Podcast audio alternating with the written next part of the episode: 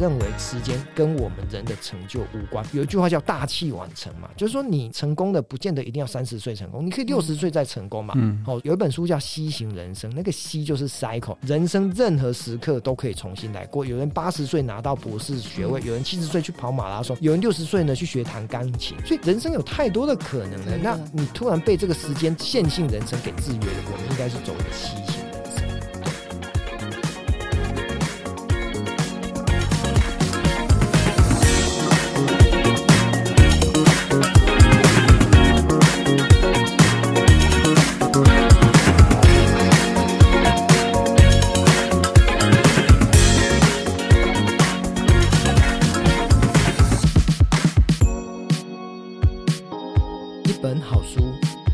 如此，将来也如此，永不改变 Hello，大家好，欢迎来到一本正经，我是维南。那今天有另外一位主持人。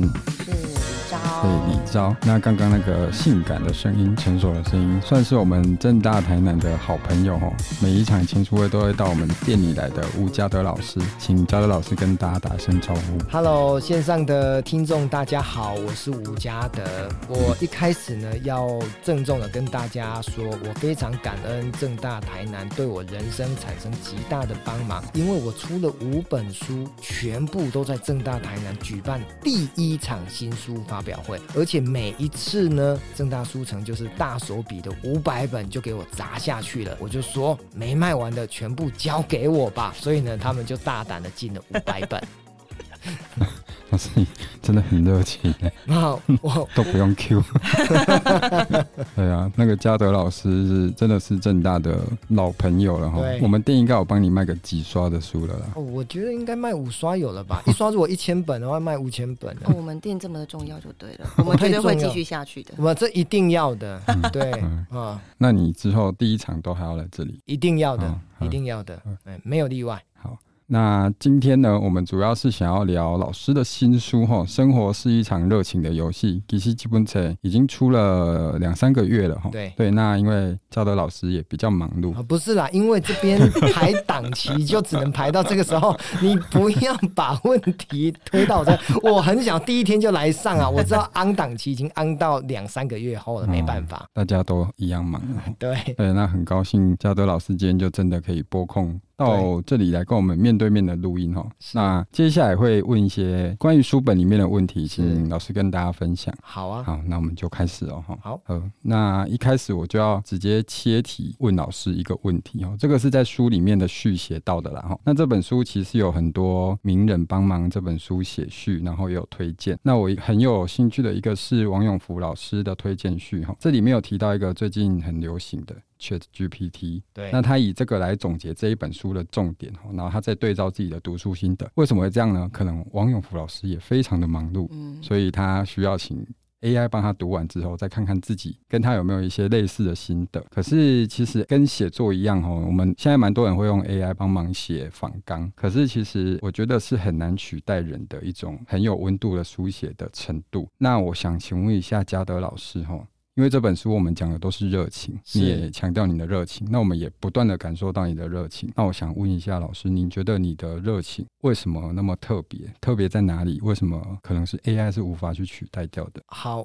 呃，我这样说好了哈，人如果假设要结婚哦，嗯、应该是不可能跟机器人结婚嘛，哦，应该是简单讲。那第二个呢，就是说人是一个万物之灵，那我们可能会微笑，会悲伤。会有很多的情绪表达哈，但是机器人应该 AI 也没办法，所以我们呃肉体之躯哈，当然既然有血有肉有情绪，我们应该是需要的是更贴近于这个世间的人跟人之间的互动，而不是只是交到线上的一个机器人或一个城市语言来给我们回馈。那我热情里面书里面就谈了三个重点，第一个就是微笑。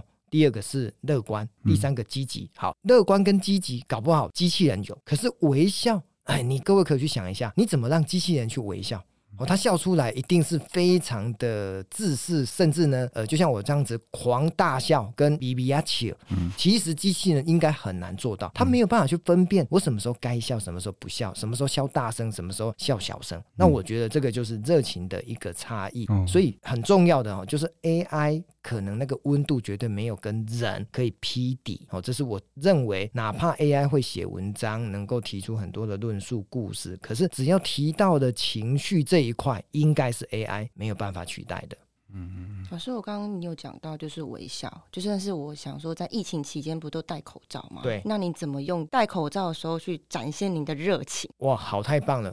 各位应该也相信哦，眼睛会放电，眼睛其实也可以看出微笑。呃，这三年大家口罩戴久了，其实拍还是照拍照，但是你有没有发现，眼睛会释放出那种温暖的、开心的、愉悦的？充满欢乐的一种表情，眼睛也会有表情，嗯、所以哪怕我们鼻子以下被遮住了，但是眼睛还有他的手部的肢体动作，还是可以充分展现他的欢乐的气氛，嗯、是没有问题的。所以口罩遮不住人的热情，对，只要愿意就都可以的。当然啦、啊，尤其这个哎，戴口罩讲话，像我现在这么的激动，温度等下调到二十二度了哈。戴口罩需要用更大的力气，因为毕竟被遮住。对。对，嗯，老师真的很热情，很有趣。但你看，我们已经在微笑了嘛，对不对？眼睛是真的灵魂之窗。我们本来都注意嘴巴，那既然被遮住，我们就看眼睛，其实也看得到。对，还可以抖眉嘛，所以什么只要 没有，我们就看有的就好了。对，很有趣。嗯，好，那承上一个问题哈，是另外一位老师。那在第一篇里面，嘉德老师有分享跟尤淑凡老师有许多正向的交流，是可是其实真正来看，你们。认识的时间并不是真的特别的长，没错，对哈。可是你们却可以在几次的交流中，可以达到，就是可以让尤淑凡老师很快的感受到你利他的那个真诚。对，利他也是你在书中常常提到的一个关键字眼。对，那我这边想请问一下嘉德老师哈。要如何不会因为社经地位啊，或者是年纪，甚至是认识的时间的长短，你可以对每一位刚认识的人展现那种同等的热情？你怎么做的？好，好，这个题目哈，是我接受一百场访问以来哈，我觉得问的最到位、最精准，难怪我这个节目排三个月，我一定要来上哈，因为这个题目实在是问的太好，没有看书是没有办法问出这个问题，因为它有时间轴、横向跟纵向哦，所以我来回答一下哈，各位。我们现在已经访谈可能进行了快十分钟，嗯，现在现场我们两位呢，可能我们有点半生不熟，也有可能觉得很熟，甚至呢是要从陌生到熟悉。所以你们发现哈，前十分钟前面的一个片刻时光，是我们创造跟人的认识很重要，被别人贴标签下分数的关键。所以呢，我教听众一个很重要的思维，就是前面的五分钟、十分钟，你能够展现自己的样子。我讲的是真实哦。不是虚情假意哦。如果你用假的去跟人家互动，久而久之，你还是会露出尾巴，你还是会露出原形嘛。嗯。那如果一开始你就让人家 plus 喜欢正向，而且呢接受接纳，那不是很好吗？大家可以想象，就是说我第一印象对他很好，接着呢我就会好下去。我第一印象对他很不好，接着呢都是用不好再出发。所以很多人在人际关系这一块就是没有拿捏分寸。哦，因为人呢有一种特质，就是很想要证明自己很厉害，嗯、所以呢就会一直讲话，一直讲话。结果各位言多必失，所以他创造别人的心目中就是一个，哎呀，他喜欢出风头，喜欢讲话，自大自满，所以别人就会觉得开始给他扣分。嗯、那我不是哦，我呢谋定而后动，就是。礼尚往来以外呢，我要创造的是对方是一个什么样的人。我们先以对方为我们关心的对象，就像刚刚提到的尤书凡，其实我对他的了解一定是来自于他的书本跟他的文章。嗯、所以呢，我竭尽所能的先问他说：“哎，你怎么会创建商业思维学院呢、啊？你过去的工作经验怎么会走到创业啊？那你做这个商业思维，你在这个职场当中是不是要扶持更多的年轻人？他会觉得：哎呦，你好像把焦点扣在我身上。嗯，所以又重点第二。重点来了，如果你跟人的互动一直把焦点放在自己身上，而忘记对方的了解跟熟识，那这样子对方也会觉得你冷落他，甚至还是又回到关键，就是你只是要自嗨，然后呢，说明自己很厉害，这样子都会让别人感觉不舒服。所以尤淑凡从一次两次我们互动过程当中，我总是问他他的人生。所以各位可以学会一件事情：人际关系最好的建立关系的方法，就是不要一直彰显自己的厉害，嗯、而是尽量去了解、欣赏对方的美跟帅。那你会觉得对方呢就会敞开心胸接纳你这个人，接着你就会发现，如书本所写的，他都说我很好。各位，那是不是 得到好处了？就是这样子。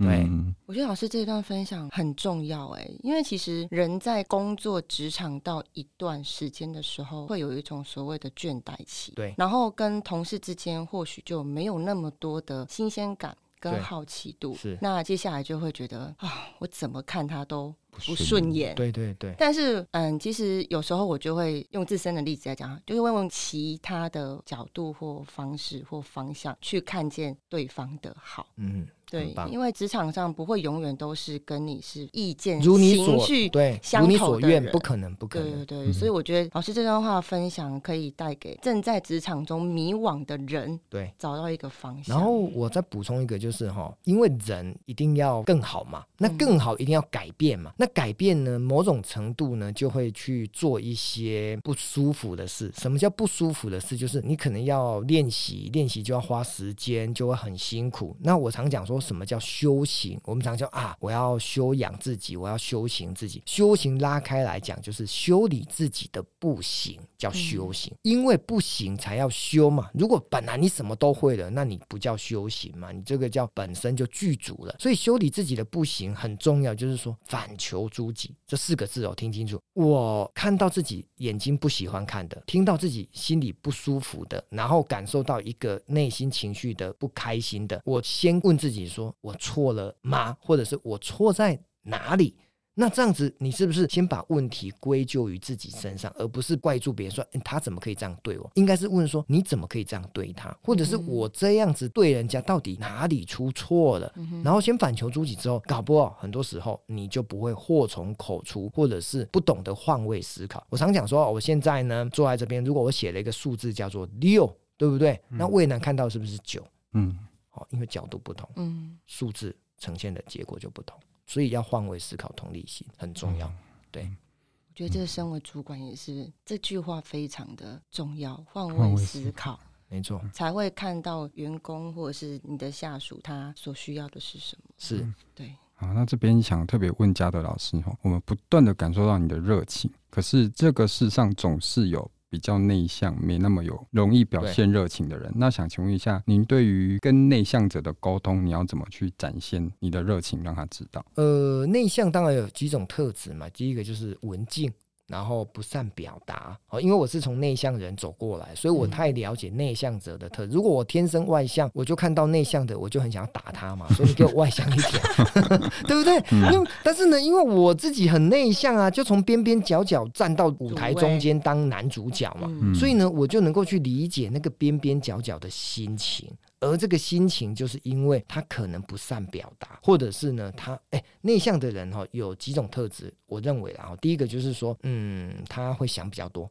哦，因为他不想要出风头嘛，所以他想比较多。万一我这么做会不会怎么样啊？被喜欢、被讨厌？那第二个呢？某种程度呢，有一种特质，但是呢，不会特别明显。但是我认为是有的，就是对很多事情呢，可能不见得太有自信。那不见得太有自信呢，可能相对的就会觉得说，万一他没做好，他被批评或者被指教，他的心可能会有玻璃心。所以呢，他尽可能的包装自己。所以你看，我用我自己以前的内向性格来解释。是这些特质。如果今天呢，他不想出风头，然后呢，不想要成为众人目光的焦点，不想要多做多错，那你就是大概避开这些可能性的结果。比如说，好，今天你不要在众人面前去 cue 他嘛，你可以在结束之后呢，单独的跟他讲说，哎，我们去喝杯咖啡吧，一对一。嗯他可能就可以畅所欲言，或者是说你尽其所能的赞美他，而且这个赞美是真诚的，不是虚假的。那这样子，他可能还是会打开心胸跟你聊天。所以我跟内向的很好沟通的就是，其实内向者的那个行为准则，当你看懂了，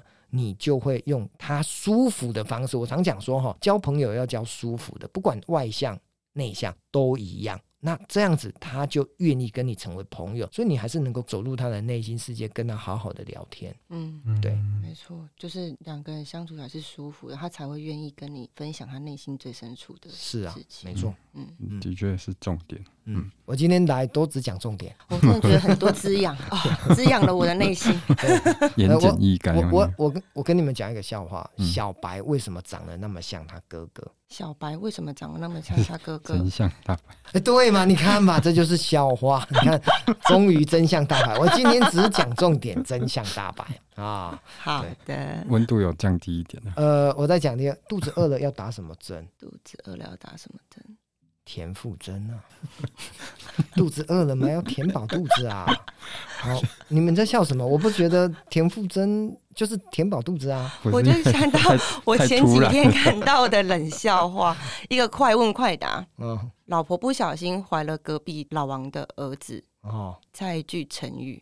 哦，那我们请魏楠回答。什么？喜获麟儿，喜获邻居的儿子。哎呦，这个再讲下去，我们今天变笑话大全。好，很好笑。嗯，哎，其实说笑话也是一种拉近。对对，所以呢，我演讲有准备很多笑话，然后呢，我发现大家快要打瞌睡，我就讲笑话，他们就全醒过来了。对对对对，我再讲一个好了哈。左水溪跟曾文熙交往了半年，最后分手了，为什么？因为对，左水溪跟曾文熙交往了半年，最后分手了。我觉得我不能想的太认真。对对，我直接讲哈，因为他们不适合，他们是西，不适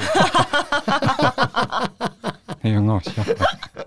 然后我我我我这个笑话大概有十几个，然后啊就是这样子一直笑下去，就是不断的在场合当中对 分享出来。要记笑话也不是一件容易的事，而且呢，讲到别人都一直笑，自己不能笑。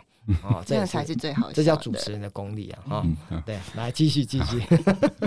好，那我们前面都聊的是比较关于与人沟通啊，或者是跟人家交往对的过程的一些心情跟热情如何展现的部分。是，那我们接下来讲一下，在书中有提到时间管理的这个概念哦，这个是比较中段的书本比较中段的地方提到。那里面有一句话叫做“时间控制管理人生”，是这样子写的。那其实这个说法。啊，对我来说很受用哈，因为我们时间管理它不是单方面的，就是管理时间这个技能而已，是它是永远影响我们人生走向的一个部分。是对。那我想请问一下嘉德老师，你觉得我们应该要如何建立时间跟生活连接的这个桥梁？好，我先回答一个广义的概念哦，时间对任何全球八十亿人口都一样。嗯都公平，意思就是说，穷人也二十四小时，富人也二十四小时，好人也二十四小时，坏人也二十四小时。所以时间既然都是公平的，就应该是回到你怎么去用它。那我们常讲哦，就心理学有个叫心流嘛，心流叫 flow，就是当你陷入了喜爱的状态的时候，时间仿佛静止了，甚至你忘记吃饭，忘记睡觉。所以我一直在想说，人当然从生老病死都会死。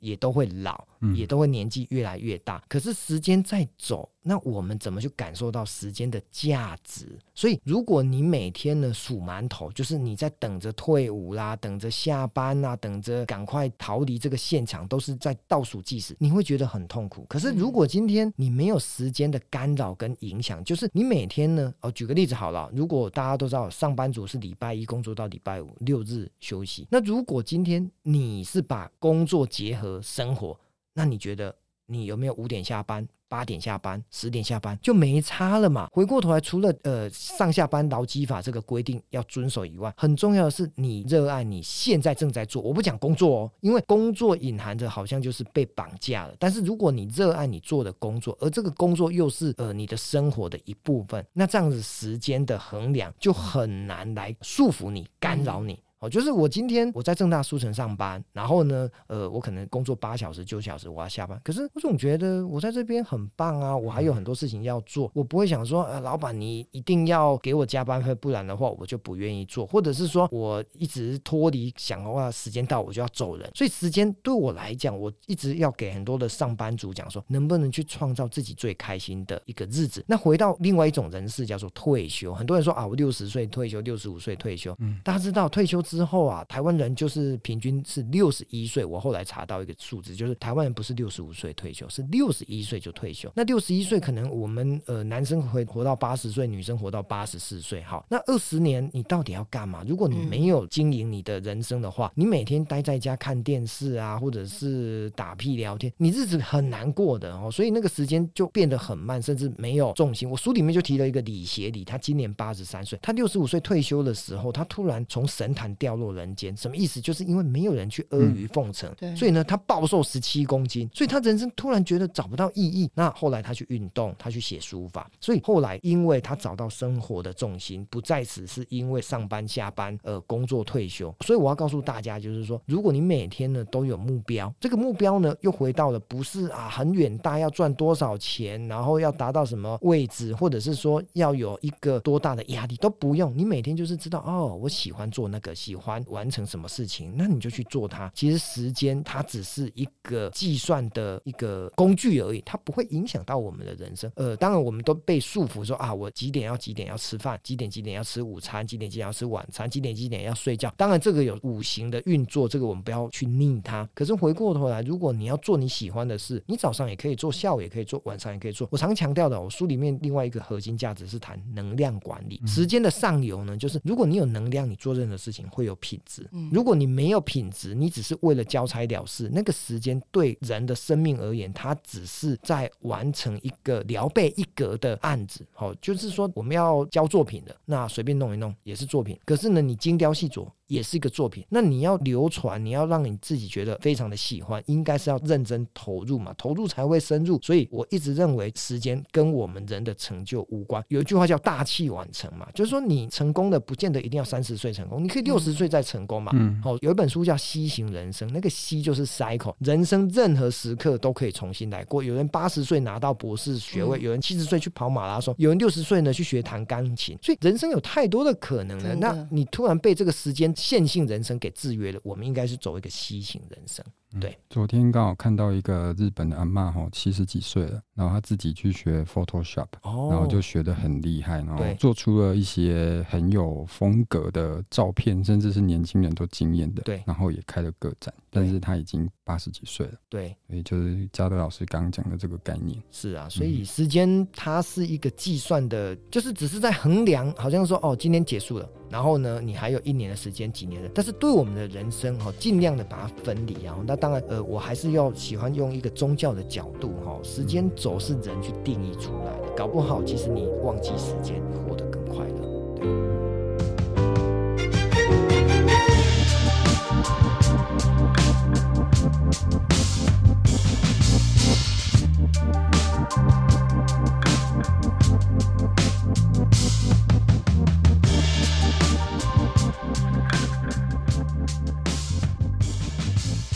因为现在的人生活真的很忙碌，都在为了工作，为了赚钱。对，所以零碎的时间一定很多，就是一整天都被切得片片段段的。那我相信嘉德老师一定也会有这种时候。那想请问您如何利用你的零碎时间？你可以跟大家分享一下你怎么去用这些时间去做什么事？好，其实我也是一个很懒的人哦，所以很懒就是能够不做尽量不做。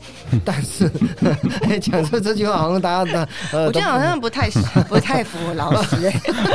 没有，应该是说，嗯，我说的搞不好，我的一天做三件事，或者一天做五件事，对很多人来讲已经做很多了。但是如果我本来压根是想要做十件事，我只达五成而已嘛，我只做五件。但是我说懒，就是人天性本来就是懒的。嗯，可是你为什么会想要有行动力？是因为你远方有一个想要达成的渴望，那个渴望啊。很多时候，你不是只挂钩在自己身上，你可能呃想要帮助更多人，所以呢，你会花更多时间去做一些利他的事。因为呢，助人为快乐之本。如果你要得到快乐，你去帮助别人，好，帮助别人就要做很多利他的事。那刚刚呢问到的，就我怎么善用破碎时间？对我来讲，哈，应该是回到是我一定是抓大放小，抓大放小，就是说我今天有三件事要完成，A、B、C。那如果我 A、B、C 都能够如期完成，那我的呃零散的时间，我就可以完成甲、乙、丙。我一定是先从 A、B、C 重要的先去做。那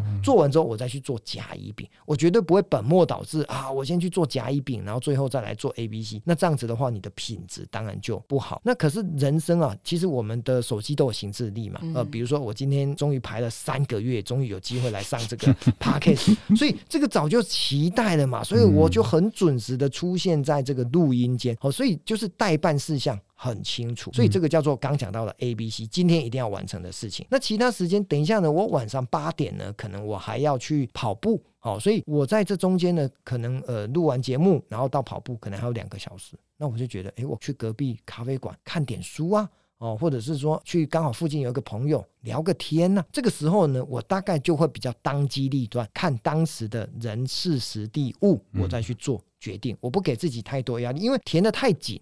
然后呢，呃，我们录音因为聊得很愉快，就超时。那你让朋友在外面等你，这样子也不好哦。所以我都常讲说，聚焦在很科学的事情上。可是呢，另外的闲暇的时间比较破碎的时间，用美学的角度，用一种比较休闲的角度去互动啊。我就打给张三，张三有空，那我们就见面；李四没空，那我们就不要见面。嗯，就这么简单，一切就是自由自在。很重要，嗯，一切就是顺心发展。对，累了就睡觉。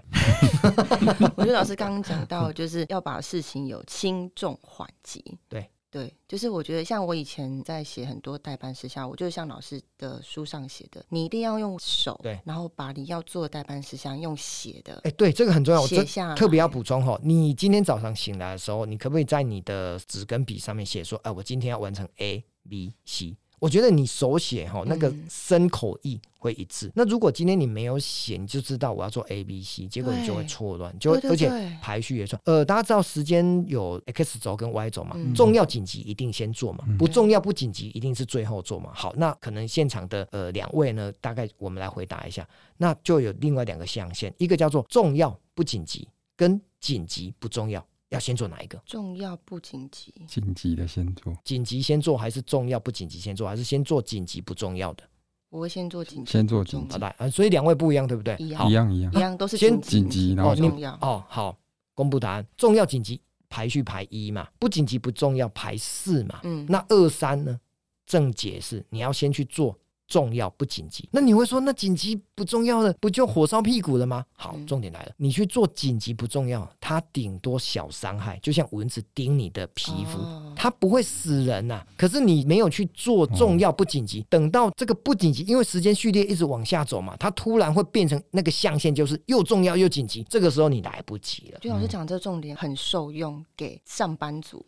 在对于主管交办的事项这件事情，对，就是他跟你讲说这件事情很重要，但是他又突然间，哎，那个紧急的事插入嘛，对，你就会突然，我到底是要该做哪一项？对，所以下面的员工他就会想说，老板，我做了一件很紧急的事，所以我把时间去完成，然后呢，你交办的那个很重要的事没做，那这对公司就会产生伤害，所以我就会，你看吧，刚刚讲到的，很多人都犯了这个错误，他还是先去做紧急不重要的，可是那些重要不紧急的，他就晾在一边，等到时间。真的火烧屁股，伤害造成的。对，嗯嗯，没错，这个是时间管理很重要的思维，嗯、所以很多人都犯这。我以前犯这个错，现在呢，我这两个很清楚，我一定先做重要不紧急，紧急，急不重要的，算了，失败没关系，因为这个还是老话一句，抓大放小。嗯嗯，很赞。原来还要往时间远处去看，对，因为你要宏观嘛，格局影响结局，嗯，很重要。好，嗯。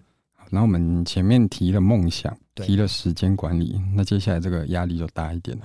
接下来我们要讲梦想，是嘉德老师在书中有提到说，人一定要有梦想。这里我要讲一下哦，大家一定要去看书的内容，再来体会这句话。嘉乐老师没有逼大家说 你一定要有梦想，你没有梦想就是没用，不是这样。不是不是，对，你去读完书，你就会理解为什么嘉乐老师讲这句话哈。那我这边想请问一下老师说，究竟为什么觉得梦想很重要？我没有梦想，难道我就不能安稳的生活吗？好，我想这句话应该这样回答哈：你活着要干嘛？你活着要干嘛？就是说哦，你被爸妈生在这个人世间，嗯、那你现在不管你现在二十岁。学生，或者是三十岁上班族，或者四十岁可能是一个家庭的男生或女生，一个爸爸或妈妈。五十岁呢，你可能步入了一个中年，你可能是一个公司的主管，又或者是很重要的半百的一个大叔。好，六十岁、七十岁、八十岁，终究要死掉嘛，对不对？好，嗯、那每一个人呢，从出生到死亡这个过程当中，我真的要泛指梦想，不是只是在工作达到的里程碑。应该是说你这辈子有没有什么遗憾？我们回过头来讲说，如果你避免不要遗憾。你要去做什么？好，重点来了，这个什么就是你的梦想哦。我不是正面表列说啊，我要赚一亿，我才叫我有梦想。应该是说我想要让我的孩子，或者是让我，比如说好，我要环游世界一百个国家。那一百个国家，你说啊，我只最后还了三十个国家，不行吗？当然可以啊。嗯。可是如果你没有设定一百。你就不知道那个三十距离一百还有七十嘛？所以我常讲说，呃，梦想就是先写下你想要完成的清单。可是呢，那些清单哪怕没完成，人走在梦想的道路上，有一个小蚂蚁，它跟另外一只昆虫说：“哦，我想要去耶路撒冷朝圣。”然后呢，昆虫就笑他说：“哎呀，你那个蚂蚁的生命只有三个月，你走路走到耶路撒冷要花三年呐，你一定走不到的嘛。”那小蚂蚁就跟昆虫说。没有关系呀，哪怕死在半路上，我的人生都为梦想而活。死在半路上，死而无憾，你不觉得这很激励人生吗？就是他朝着梦想迈进，他死掉的他都死而无憾。那人最怕的就是要死掉了，然后说啊，我那个也没做。这个也没完成，那就很遗憾。所以我要告诉大家，如果你有想要此生想要完成的心愿，不要产生遗憾，这就是梦想。所以你说啊、哦，我只要有一个安稳的家，我只要给我的孩子什么，或者是说呢，我要孝顺爸妈。也是梦想嘛，所以梦想不见得都是自己的，也有可能跟别人连接在一起。嗯、那当然比较世俗的说啊，我要赚多少钱买车买房，然后呢更务实一点的，可能就是说啊，我我想要开一家公司，然后呢养一百个员工，又或者是说哦，我刚讲到个人的，我要环游世界，我要打造一间教堂，我要完成一个什么作品，好，这些都是梦想。可是人很少可以说啊立一个心愿，然后呢就很清楚。我们通常都是普通人啊。我们就是活着，然后七十岁、八十岁，然后死掉。那你说为这个世界、为这个人间带来什么贡献？坦白讲也没有啊。所以我只是说，我们有小确幸，没有大幸福。可是这小确幸就是，呃，每天你开心了，至少啊，因为现在物质环境逼迫我们必须柴米油盐酱醋茶，嗯、所以我们总是让自己脱贫嘛。哦，至少你不要缺钱，然后再来就是说爱吃什么要买什么，然后要做什么，你不会被人家一直催促啊。举个例子好了，我以前我在银行看到张三李四没有缴房贷，我们要打电话去催缴啊。对，哎，张三，你贷款没缴哎。你这个房子我要给你法拍了，嗯、好，请问一下，你的梦想可能是保全你买来的房子就好了吧？对，就这样这么简单。所以每天就是不要被物质影响。我常讲哦，物质只要不影响人，就会往上一层去追求精神。嗯、所以梦想你可以想说，我的物质的梦想是什么？一直到精神的梦想是什么？你可以去想一想。我看老师这本书，我就想到一出电影叫做《白日梦冒险王》。对，就是他那一出电影，就是那个男主角，他原本是在一个杂志社工作，他已经在这边工作三十年了，突然有一天。公司换了一个新老板，然后说要资遣员工，但是又要出最后一期的杂志。嗯哼，那那个作者就是那个杂志的封面的作者，就说：“哦，我的最后一张底片是给这个男主角。”男主角完全不知道，他就一路一直追追追，怎么去喜马拉雅山，然后冰岛等等，终于追到那个老师了。我觉得这出电影就是告诉我们说，你不要害怕，你就是突破舒适圈，是你就是去冒险。虽然他也没有梦想。但他的唯一的梦想就是他要完成这一项工作。嗯，但他因为完成这项工作，他去过了很多他未曾去过的地方。嗯哼，对对对，所以我就觉得跟老师讲的很像，就是你不要害怕，即使这个梦想或这个事情没有达成也没关系，你至少走出去了，你踏出去了，走出这个舒适。呃，我举个例子啊，就是多数人都在上班，好，那你会早上起床，不管你七点起床、八点起床，你终究要在时间压线，比如说九点上班，你终究要在八点五十九分、九点进公司嘛。所以梦想就是说，当你起床的时候，你有一个方向感，你知道要去哪里，我就把它定义，这就是人生的梦想，就是哦，我知道我九点要上班了。好，那至于上班之后，你可不可以创造出丰功伟业？我不管你，但是你至少，你为什么要从起床到上班这个过程当中，你会走最短的路径，这叫捷径嘛？哦，因为你知道哦，有小路可以走啦，然后可以避免塞车，这个都是在梦想的问题的排除当中，你都在做的决策跟选择。所以梦想多么的简单，其实你知道你每天要干嘛？那你可以说啊，我可以不要上班吗？不要上班没有钱啊？如果没有钱，你能够搞到最后把人家的钱都放在你口袋，你也很厉害呀、啊！你就去干这件事情，你也是在朝着你的梦想，就是我不想上班，然后呢，别人的钱都变成我的钱，太厉害了！我们来试试看。对，本来要问嘉德老师说，就如果被迫无法拥有梦想，我应该怎么办？可是解答了，对不对？对，老师应该刚刚有帮我们解答了，因为梦想其实有大有小，然后有很内在的。也有很宏观的。对对，那就看你如何去看待你这个梦想。对，然后你要不要走上去这条路？对，我的梦想不打高空了，因为就像外面那些什么心理学家、激励学家，他们告诉大家一定要赚多少钱啊，一定要买车买房啊，一定要人生要怎么样才叫成功啊？那都屁呀，不用啦！哦，我就觉得最大的梦想就是在正大书城好好上班就很开心的啦，对不对？就这样子啊，所以以后我可以来这边打工吗？可以啊，可以。来搬车，来搬车，是是是，我总爱搬物件。而且我觉得梦想好像有分年纪，到哪一个年纪有不一样梦想。对，像我自身的例子是，就是我在三十岁以前，因为我之前是在跟老师应该相关的工作，我是做代书的，是我做地震师，但是我就做到了一个瓶颈，我觉得我好像没有办法吸收更多的知识，我就想说好。那我就跳脱舒适圈，我想去考研究所。是，但是我要养活自己嘛，所以我必须要在台北找到工作。对，然后我又告诉自己，我要考，我就考最好的，我就去考正大的地研所。哇！但是我是考在职专班。但是我就告诉我自己，我没有后路了，我就是一定要做到这件事情，因为我不想要有遗憾。对对，然后到最后好，我就真的很努力，然后考到了，也就是去台北工作。虽然我没有拿到那一张文凭，就是我我们家人就问我说：“你没有拿一张那一张文凭，你会不会觉得遗憾？”是。但是我就跟他讲一句：“我念这研究所，我获得了我以前在工作上没有的知识跟思考逻辑。”对，就是在梦想这条路上，或许你可能没有达到该有的一个目标，但是我可以在这个。梦想当中，我学习到了我以前没有学习到的东西。答，对了，我特别要讲哦，就人太执着于目的地啊，嗯，但是风景最美的是过程，过程。好，哦，这个是我要告诉大家的，真的。好，那进入下一道题目之前，那换我讲个笑话好了。好，问一下两位哦，为什么阿姨不喜欢运动？阿姨不想，为什么不想要运动？因为他都叫人家躺平